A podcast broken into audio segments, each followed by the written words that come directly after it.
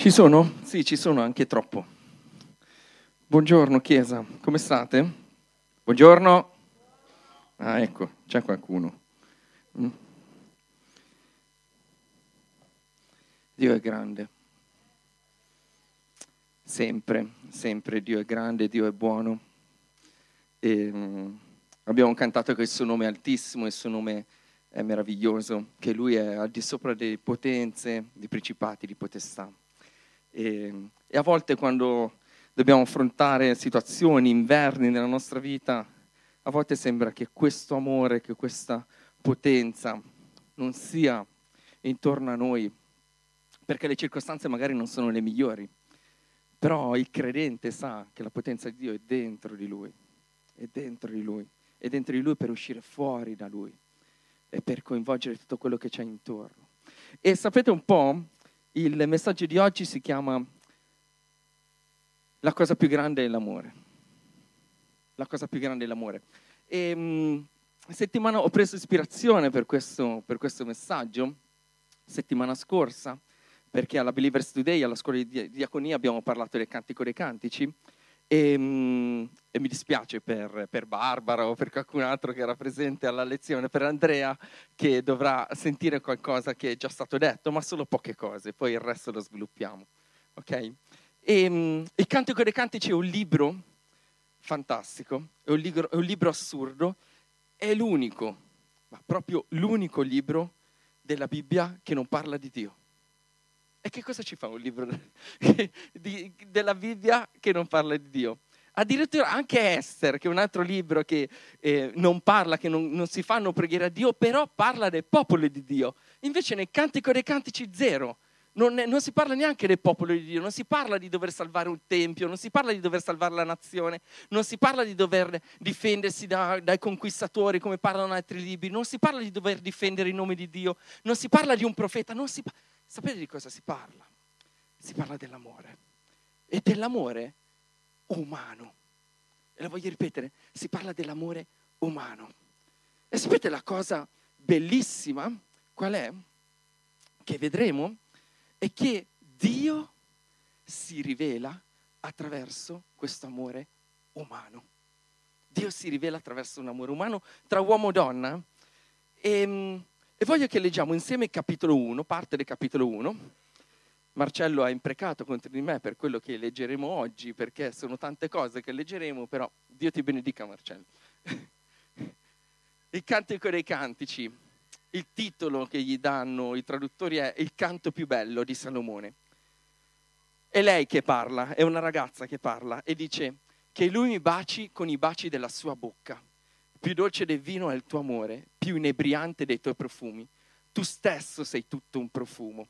Vedi, le ragazze si innamorano di te. Prendimi per mano e corriamo. Portami nella tua stanza, o oh mio re. Godiamo insieme, siamo felici, esaltiamo il tuo amore più inebriante del vino. Ha ragione le ragazze si innamorano di te. Ho la pelle scura, eppure sono bella. Ragazze di Gerusalemme, scura come le tende dei beduini, bella come i tendaggi del palazzo di Salomone non state a guardare se sono scura, abbronzata dal sole. I miei fratelli si sono adirati contro di me, con me, mi hanno messo a guardia delle vigne, ma la mia vigna io l'ho trascurata. Dimmi, amore mio, dove vai a pascolare il tuo gregge? A mezzogiorno dove lo fai riposare? Io non voglio cercarti tra i greggi dei tuoi amici, come una vagabonda. O bellissima tra le donne, non conosci il posto? Segui le orme del gregge, porta le tue caprette e pascolo vicino alle tende dei pastori. Amica mia, sei come una puledra del cocchio del faraone. Come sono belle le tue guance. E qua è lui che parla. Tra gli orecchini come bello il tuo collo ornate di perle. Ti faremo orecchini d'oro, granellati d'argento. È una poesia che parla lei, parla lui e c'è anche un coro. Ora che il mio re è qui, è lei che parla, nel suo giardino, il mio profumo di nardo si spande tutto intorno. Amore mio, sei come un sacchetto di mirra. Di notte riposi fra i miei seni. Amore mio, sei come un grappolo di cipro cresciuto nelle vigne di Engadì. Quanto sei bella, amica mia, quanto sei bella. E i tuoi occhi sono come colombe. Anche tu, amore mio, quanto sei bello. Meraviglioso sei. Un prato d'erbe è il nostro letto. Rami di cedro sono le travi della nostra casa. Rami di cipresso, il suo soffitto. E questo è una parte, del, è il primo capitolo del Cantico dei Cantici. Vedete, non si parla di Dio Cioè questa poesia, ehm, queste poesie cantate eh, da parte di lei verso lui, da parte di lui verso di lei, molto carnali.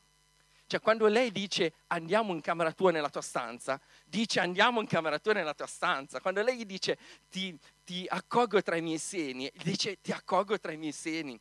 Ok? Pensate che il Cantico dei Cantici per tanti secoli è stato visto in maniera metaforica e molti teologi, alcuni teologi hanno eh, cercato di vederci a tutti i costi qualcosa di spirituale e qualcuno è riuscito a dire che quando la donna dice ti accolgo tra i miei seni, questo teologo ha pensato, vabbè, i seni sono due, l'Antico e il Nuovo Testamento e io mi tuffo dentro. Cioè, capite eh, eh, quella, per, quanto è stato forzato?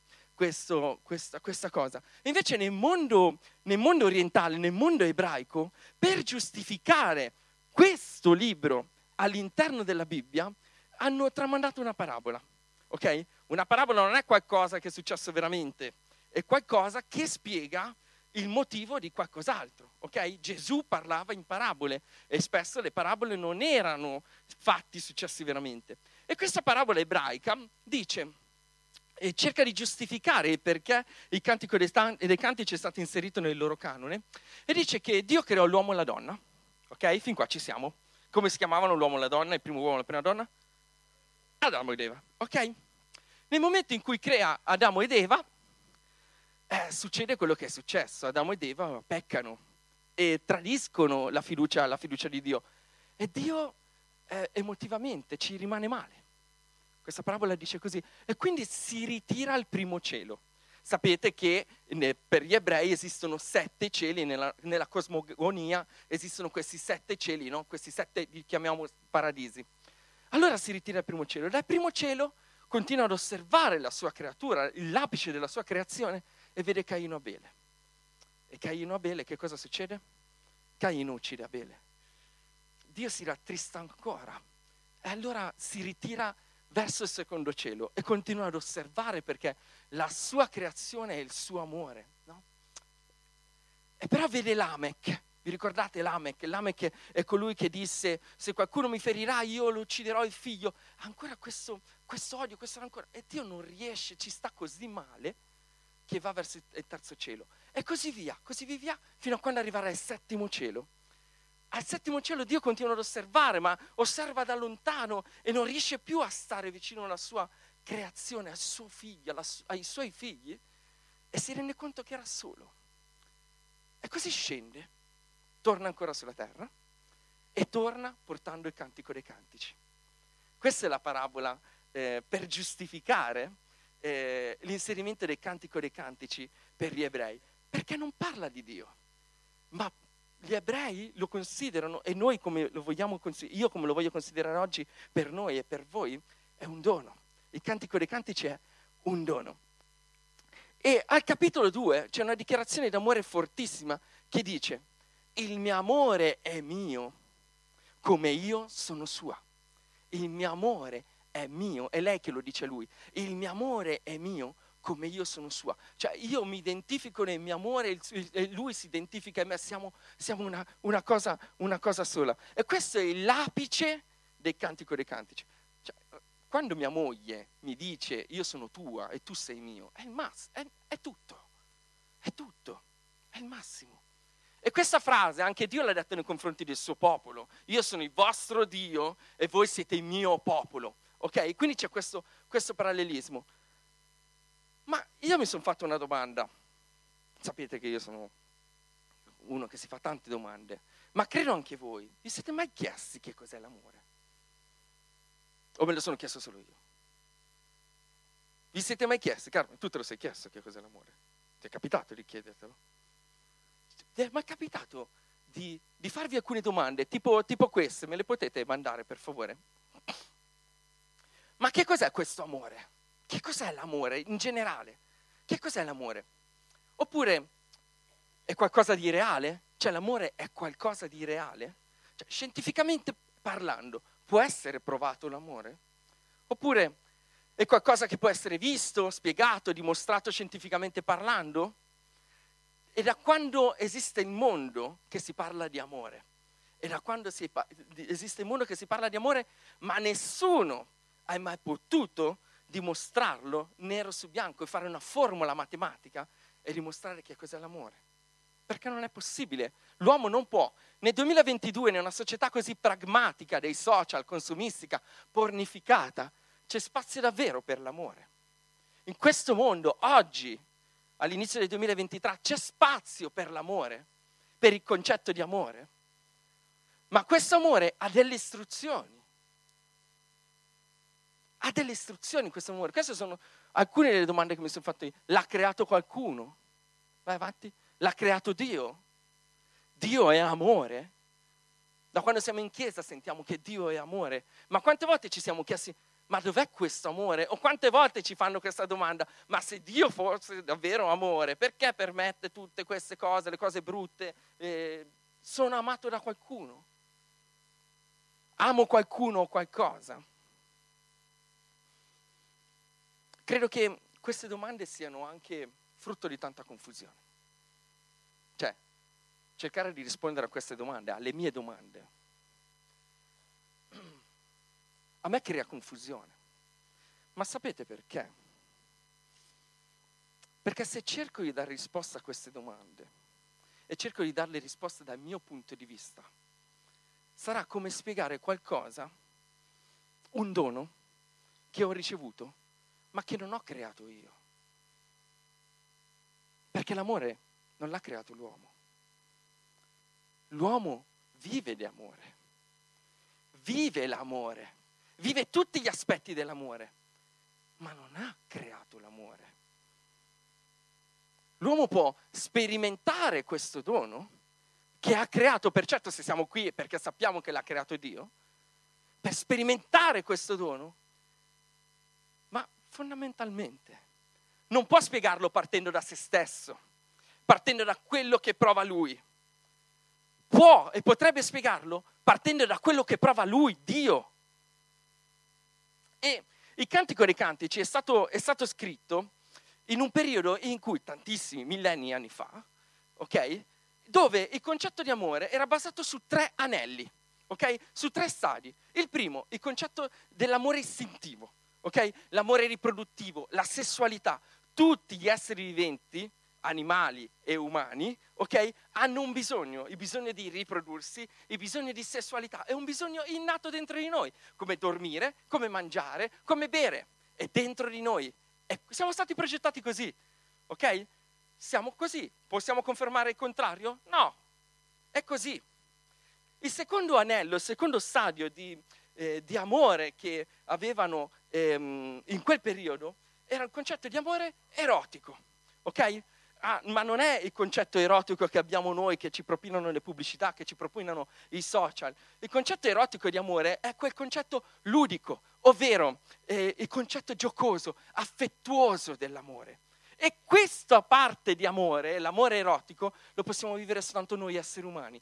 Gli animali possono, hanno bisogno di riprodursi soltanto un mese all'anno, due mesi all'anno ok? Noi possiamo approcciarsi, approcciarci al nostro compagno, alla nostra compagna ogni volta che vogliamo, in maniera affettuosa, in maniera giocosa, in maniera amorevole, ok? Siamo, eh, una volta avevo, visto un documentario che a mio figlio, eh, mio figlio ama i documentari, e diceva che l'uomo è l'unica creatura sulla faccia della terra che può accoppiarsi guardandosi negli occhi. Ok? Tutti gli altri esseri viventi non possono farlo ok? E quando noi, e vi vedo, vi sto vedendo, quando noi parliamo di amore erotico ci scatta il sorrisino, perché?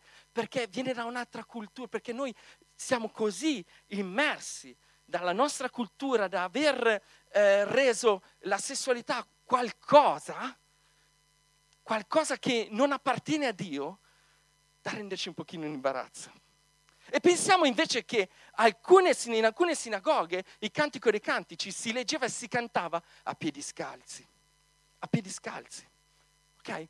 Perché il cantico dei cantici è entrato nel canone ebraico perché faceva parte della liturgia ebraica.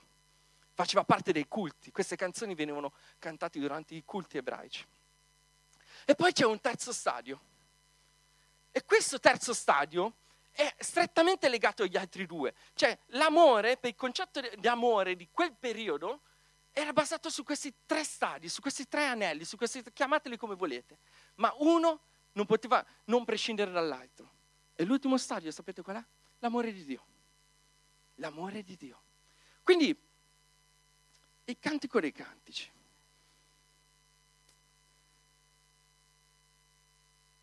Che cosa ci vuole dire oggi? Che cosa ci vuole spiegare oggi? E settimana scorsa il pastore ha detto una verità che mm, dice spesso, che la Bibbia si spiega con la Bibbia. E Dio, è bellissimo questa cosa che lo vediamo in Genesi adesso, e Dio spiega se stesso attraverso il matrimonio, attraverso la sessualità, attraverso l'unione dell'uomo e della donna, attraverso il cantico dei cantici. Luca, cosa stai dicendo? Cioè che Dio spiega se stesso attraverso la sessualità, anche. Perché così lui ha deciso. Non perché l'ho deciso io, perché così lui ha deciso. Non è che è così, Dio è così, è sesso. No, Dio spiega se stesso attraverso l'amore di un uomo e una donna. Anche perché, poi andiamo a vedere la storia un po' dentro del Cantico dei Cantici, non è una storia fantastica, bellissima, pura, perché fanno quello che fanno fuori dal matrimonio. Nonostante questo, però questa storia all'interno del Cantico dei Cantici è nella Bibbia. E mm, Dio spiega se stesso, Genesi 1, 26, 27, dice così.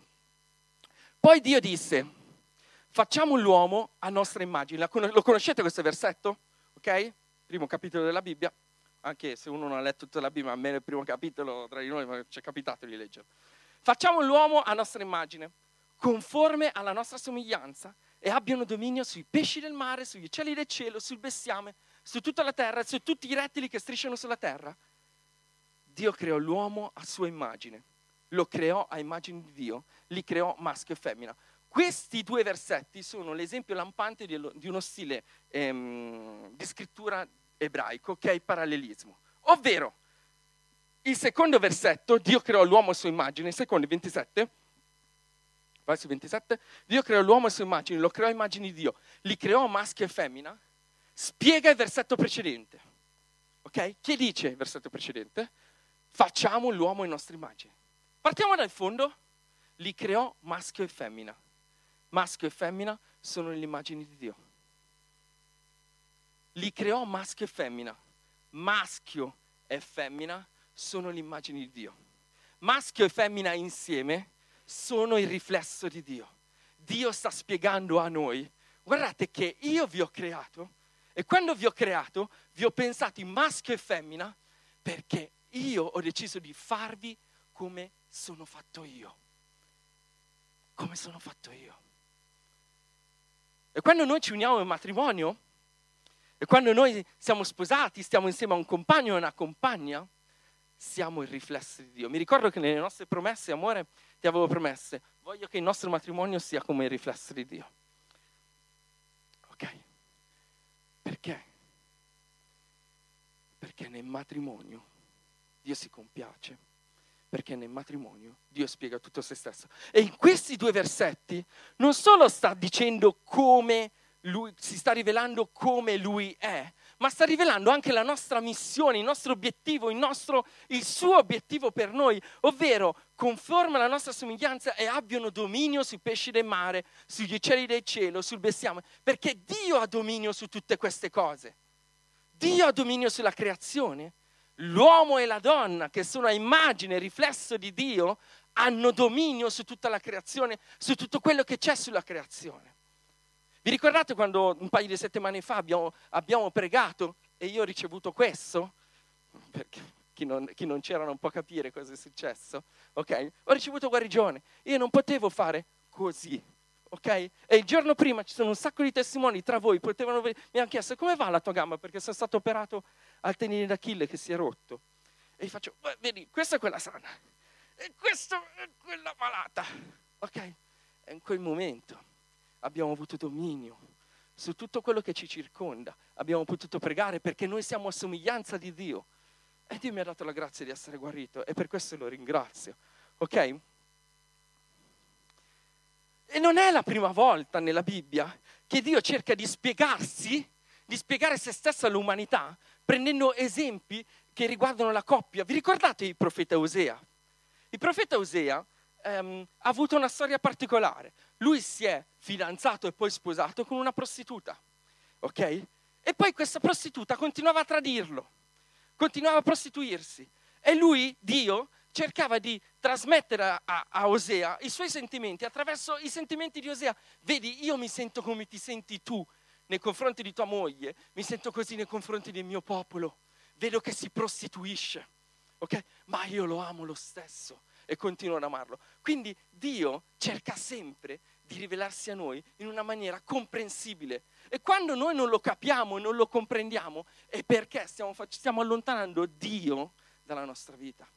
Lo stiamo rendendo spirituale. E invece Dio è tanto, è tanto carnale anche, è tanto, è tanto vero. Torniamo un attimo all'amore dei cantico dei cantici, questi due innamorati. Vi racconto una parte della storia. Allora, questi due si innamorano, ok? Sono un lui e sono una lei. E, mm, e per essere riflesso di Dio bisogna per forza essere un lui e una lei. Non, eh, Dio, nella sua idea, non accetta che si possa testimoniare del fatto che il suo riflesso possa essere qualcos'altro è di fuori di un lui e di una lei. Ok? Questa è una piccola, una piccola parentesi anche se dovre- dovremmo parlarne più spesso di questa cosa. E ci sono questo lui e questa lei, e questo lui e questa lei hanno affrontato dei momenti difficili, parlano che stanno affrontando una primavera dopo un inverno, quindi dopo un momento difficile. E la cosa bella è che loro lo mettono in piazza il loro inverno. Poi a un certo punto c'è una notte le nostre vite di coppia sono fatte di primavere, di inverni, di estati, di autunni, di notti e di giorno. Ok? E la notte arriva tutte le notti, tutti i giorni c'è una notte. Ok? Tutti i giorni c'è una notte, una difficoltà. Quindi c'è una notte dove lei va a dormire a casa sua. Però a un certo punto dice, sento il mio amore che chiama e sente il suo amore, il suo amato, il suo lui che cerca di entrare a casa sua. E lei dice, ma amore mio, io sono, mi sono già cambiata, sono già a letto, ho già lavato i piedi, perché all'epoca non c'erano le scarpe, ci si lavava i piedi, no?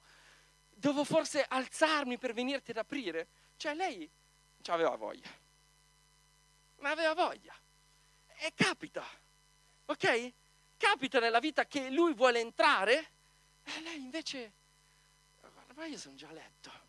Però dopo un po' che insisteva, ok? Che la, la parola, la, il cantico dei canti ci dice che sente chiavistello, insomma stava forzando la, la, porta perché lui la voleva, lui l'amava, la voleva, aveva, aveva necessità di lei. Lei però in quel momento no. Però a un certo punto lei si alza, ok, eccomi amore mio, apre la porta e dice, e mio amore non c'era più, era andato via. E quante volte capita nella nostra vita di coppia di non incontrarci? Di cercarci, prima lui cerca lei, poi lei cerca lui e mentre lei sta cercando lui, lui se n'è già andato. Allora che cosa succede? Lei ci rimane male, esce di notte e comincia a cercarlo. E il Cantico dei Cantici, vi, prego, leggetelo a casa, e, e, racconta no? come lei lo cerca, sto cercando il mio amore ma non lo trovo, è notte. Però a un certo punto mentre lei sta cercando il suo amore, mentre c'è stato questo disguido, mentre c'è stata questa incomprensione tra i due, lei incontra la ronda notturna, ovvero le guardie. E le guardie pensano che lei fosse una donna da abusare, pensano fosse una prostituta, una poco di buono, perché ricordiamoci che stiamo parlando di un periodo in cui la società era patriarcale, le donne non potevano uscire di notte. Ok? E mentre lei sta cercando il suo amore, si imbatte in questa disgrazia dove viene picchiata. Alcune versioni dice che viene anche abusata. E quindi cadiamo nella tragedia. Come le incomprensioni possono cadere nella tragedia. Possono. Questa è la storia, ok? Però lei è così afferrata a questo amore, al suo amore, che non perde la speranza, nonostante quello che gli succede, io continuerò a cercare il mio amore, dice la parola, dice il cantico dei cantici, e continua fino a quando non lo trova. Lo trova e si abbracciano, ok? E poi, verso la fine, al versetto 8-6, dice, lei che dice a lui, mettimi come un sigillo sul tuo cuore, i sigilli i sigilli per mettere lo stemma di famiglia, no? Mettimi come un sigillo sul tuo cuore, come un sigillo sul tuo braccio, perché l'amore è forte come la morte. La gelosia è dura come il soggiorno dei morti. Però quello che fa specie, quello che mi impressiona è questa frase.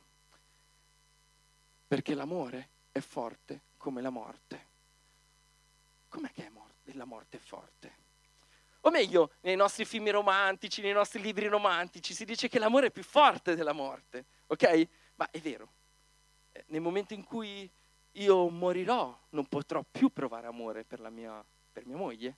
E nel momento in cui mia moglie morirà, è inevitabile, la morte è forte, la morte arriva, è fisiologica. L'amore è forte come la morte, è inevitabile. L'amore è inevitabile. Anche qui Dio sta spiegando se stesso, l'amore verso di voi per me è inevitabile. Dio non può evitare di amarci proprio come noi non possiamo ev- evitare di amare nella nostra vita. Fratelli, se noi odiamo è perché amiamo. Fratelli, se noi ci arrabbiamo, litighiamo è perché amiamo. Se noi si arriva a uccidere, anche, a uccidere anche per amore, le cronache ne sono piene, le cronache nere, ok? L'amore, siamo stati progettati così, per noi è forte come la morte. Ed ecco che c'è una risposta a tutte le mie domande. Ricordate le domande che vi ho posto prima? Le domande che mi sono posto io? Se io mi metto dalla prospettiva di Dio, che mi spiega che cos'è l'amore, allora ho delle istruzioni per capire questo amore.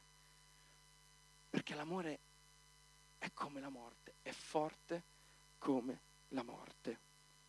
E qualche anno fa avevo litigato con mia moglie, come succede spesso. E, um, capita soltanto a me di litigare con mia moglie?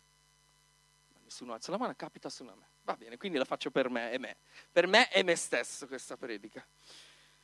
E mentre cercavo un modo per ehm, riappacificarmi verso di lei, ehm, perché ci siamo fatti una promessa al tempo in cui ci siamo sposati, che non avremmo fatto passare il sole la giornata senza ehm, senza fare pace.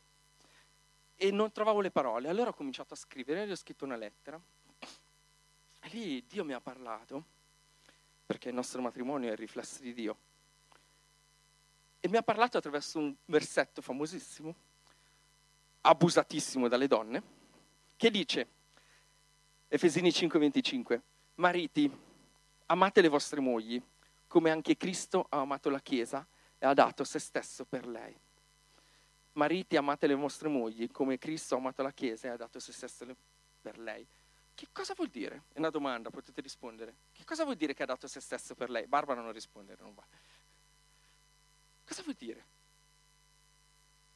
Che è morto per la Chiesa. Quindi voi mariti dovremmo addirittura morire per le nostre mogli. Ok, giusto? E voi ne abusate di questo. Quindi devi morire a te stesso, devi fare quello che dico io, devi morire. Ok? Però in realtà, vi ricordate i tre stadi dell'amore? Istintivo, cioè sessualità pura, voglia di riprodursi, voglia di sessualità. Ludico, erotico, ok? Affettivo, eh, giocoso e amore di Dio. L'amore di Dio è forte come la morte, è inevitabile. Però Gesù, Dio ha manifestato il suo amore attraverso Gesù, che sì è morto, ma è anche risorto. Quindi l'amore non è più forte della morte, ma il terzo stadio dell'amore, che è amore di Dio, è forte quanto la risurrezione di Cristo dalla croce, dalla tomba. È forte come la risurrezione di Cristo dalla croce, dalla tomba è forte come la risurrezione di Cristo dalla tomba. E tutte le volte che noi affrontiamo le nostre notti, i nostri inverni con i nostri compagni o anche il nostro amore nei confronti di Dio, dobbiamo ricordarci che è ciclico. Tutti gli anni ci sono stagioni, tutti gli anni ci sono primavere, tutti gli anni ci sono inverni, tutti gli anni ci saranno raccolti, ma ci saranno tutti gli anni, ci saranno anche freddi, geli. momenti di sconforto, notti, abusi, violenze. Però se quel terzo stadio di amore ci appartiene, possiamo risorgere ogni volta. Possiamo risorgere ogni volta. Tu come credente, tu come cristiano e cristiana, sei chiamato a risorgere ogni volta. Non a morire basta. Perché se no non avrebbe senso. Voi mariti morite per le vostre mogli voi mariti risorgete anche per le vostre mogli, vale anche per le mogli. Voi mogli risorgete anche per il vostro amore. E questo concetto lo spiega benissimo Giovanni, l'apostolo dell'amore, l'apostolo che spiega tantissimo dell'amore, che dice che Dio è amore, gli dà la definizione, definisce Dio come amore ovvero che è forte come la morte, che risorge per amore della propria sposa. E dice così in, nella lettera a Giovanni, è qui? Ok, 4, 7, 21. Carissimi, amiamoci gli uni gli altri, perché l'amore è da Dio. Chiunque ama è generato da Dio e conosce Dio. Chi non ama non ha conosciuto Dio, perché Dio è amore. Ecco la definizione. In questo si è manifestato l'amore di Dio per noi. Dio ha mandato il suo unigenito figlio nel mondo perché noi avessimo la vita per lui. In questo sta l'amore. Non siamo stati noi ad amare Dio, ma è Lui che ha amato noi e ha mandato il suo figlio come vittima di espiazione per i nostri peccati, per morire in croce. Carissimi, se Dio ci ha amato, anche noi dobbiamo amarci gli uni gli altri. Nessuno ha mai visto Dio. Se ci amiamo gli uni gli altri, Dio rimane in noi e l'amore di Lui è perfetto in noi. E guardate anche questa spiegazione. Da questo si conosce che noi rimaniamo in Lui ed Egli in noi. Egli ci ha fatto il dono del suo Spirito. Egli ci ha fatto il dono del cantico dei cantici, spiegando se stesso attraverso noi, ma ci ha mandato in dono anche se stesso attraverso il battesimo dello Spirito Santo e lo Spirito stesso. E noi stessi abbiamo veduto e attestiamo che il Padre ha mandato il suo figlio come Salvatore del mondo. Chiunque riconosce che Gesù è figlio di Dio, Dio dimora in lui ed egli in Dio. Noi abbiamo riconosciuto e creduto all'amore che Dio ha per noi. Dio è amore. Chi sta nell'amore dimora in Dio e Dio dimora in lui. Per questo l'amore ha raggiunto in noi la perfezione, perché abbiamo fiducia. Nel giorno del giudizio e il giorno di giudizio è il giorno della risurrezione. Perché è, co- è come è Lui, così siamo anche noi in questo mondo. Nell'amore non c'è timore. Al contrario, l'amore perfetto scaccia via il timore. Perché il timore suppone un castigo e chi teme non è perfetto nell'amore. Noi amiamo perché Egli ci ha amati per primo. Se uno dicesse io amo Dio e odiasse suo fratello è un mentitore, è un bugiardo. Chi infatti non ama il proprio fratello che vede non può amare Dio che non vede. Questo è il comandamento che abbiamo da Lui. Chi ama Dio, ami anche suo fratello. E questo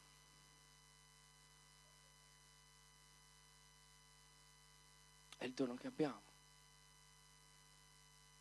Amore. Amore che a volte per noi ha, degli, ha delle aspettative che che forse non sono realistiche. Oh, se lui mi amasse, oh, se mio fratello mi amasse, oh, se mio pastore mi amasse, se quella sorella mi amasse, mi chiamerebbe. Oh,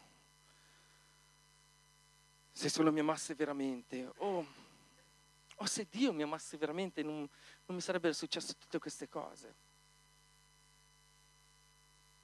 L'amore è inevitabile e dobbiamo renderci conto che è inevitabile come la morte.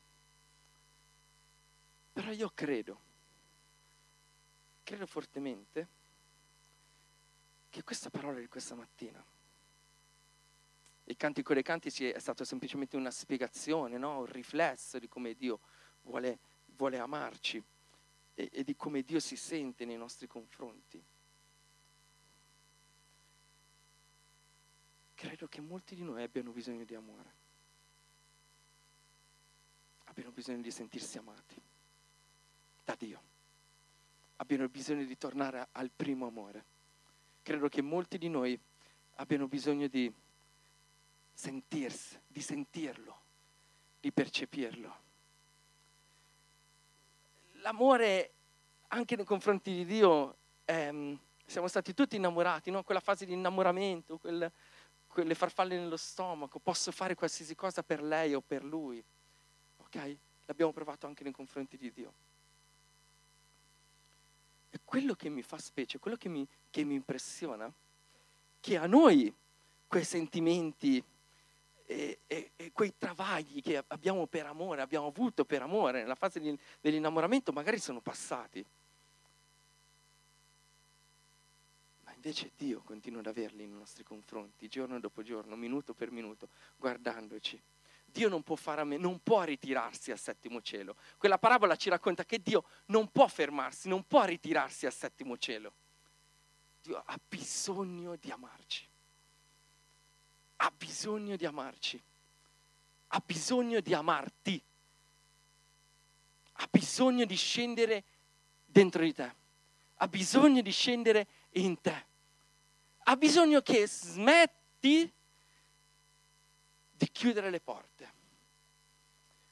Ha bisogno che tu ti lasci come, come quell'amato, no? Eh, facciamo conto che Dio è quella, è, quella, è quella ragazza che esce di notte e rischia tutto, si fa pure crocifiggere per noi, però non perde la speranza e continua a cercarti e vuole amarti.